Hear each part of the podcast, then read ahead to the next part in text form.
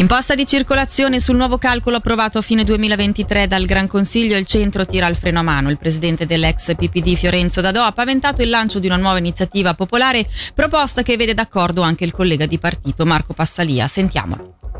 Se ora vogliono di nuovo giocare sull'imposta di circolazione e anche sulla volontà popolare, è ovvio che condivido la, la visione di Dadò. Ma tanto più che a far arrabbiare è, è, il fatto che a pagare di più ora sono i veicoli elettrici, quindi quelli che eh, dal punto di vista della sostenibilità ecologica sono i più virtuosi, e anche i veicoli familiari che sono quelli più pesanti, mentre veicoli anche sportivi e comunque relativamente leggeri si troveranno a pagare di meno. Quindi è veramente un, un risultato non auspicato questo.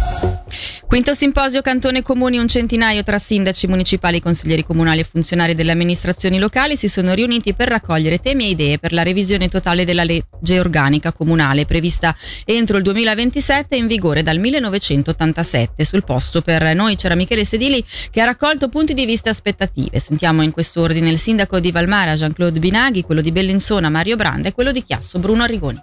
Che sia un buonissimo lavoro di gruppo, la compagnia è senz'altro quella giusta, di modo che quello che possa uscire sia uno stimolo per fare veramente una buona legge in futuro. Ci sono temi che ha particolarmente a cuore. Che vengano create le premesse per fare in modo di coinvolgere maggiormente la popolazione, nel senso che venga aumentata un po' la conoscenza di questo funzionamento comunale. Che si possa chiarire che forma avranno i comuni di qui a vent'anni. L'aspettativa è quella di poter trovare degli strumenti per consolidare consolidare questa importante realtà vicina ai cittadini e poter continuare quindi a svolgere quell'importante ruolo di erogatore di servizi e di prossimità. Un tema che è particolarmente a cuore è la costruzione attuale dei comuni, cioè secondo il mio punto di vista ne abbiamo troppi. Oggigiorno un comune piccolo farà sempre più fatica a fare la propria gestione, quindi il trend di fare delle aggregazioni è stato anche più volte discusso, quello è una cosa che noi ci teniamo parecchio. Nella Svizzera tedesca dei comuni di una certa certa dimensione, sindaco e municipali sono professionisti. Probabilmente andremo in questa direzione anche noi, si è quasi obbligati, viste anche le competenze che vengono sempre più richieste.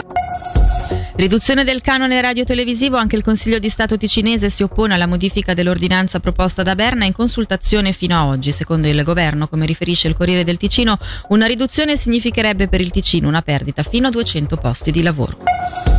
Lingua terra madre, con questa linea guida la Casa della Letteratura per la Svizzera italiana ha annunciato il programma della sua attività per il 2024 che dopo un'anteprima fuori casa alla Filanda di Mendrisio si aprirà ufficialmente nella sede di Villa Saroli a Lugano il 24 di febbraio. Abbiamo chiesto al presidente Fabiano Alborghetti alcuni degli appuntamenti cardine. Cardine direi senz'altro l'apertura il 21 di febbraio alla Filanda di Mendrisio con uh, Odile Cornu, scrittrice romanda tradotta per la prima volta e uh, in occasione della giornata internazionale della lingua madre apriamo i giochi uscendo dalle porte di casa.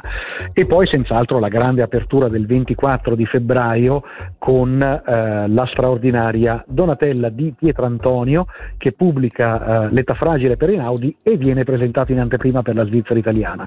Però sono diversi altri altri eh, gli incontri, c'è Valeria Tronna, eh, abbiamo una Maddalena Fingerle, ma abbiamo anche scrittori di casa come Ugo Canonica o Gilberto Isella. Dalla redazione per il momento è tutto, prossimo appuntamento con l'informazione tra meno di un'ora.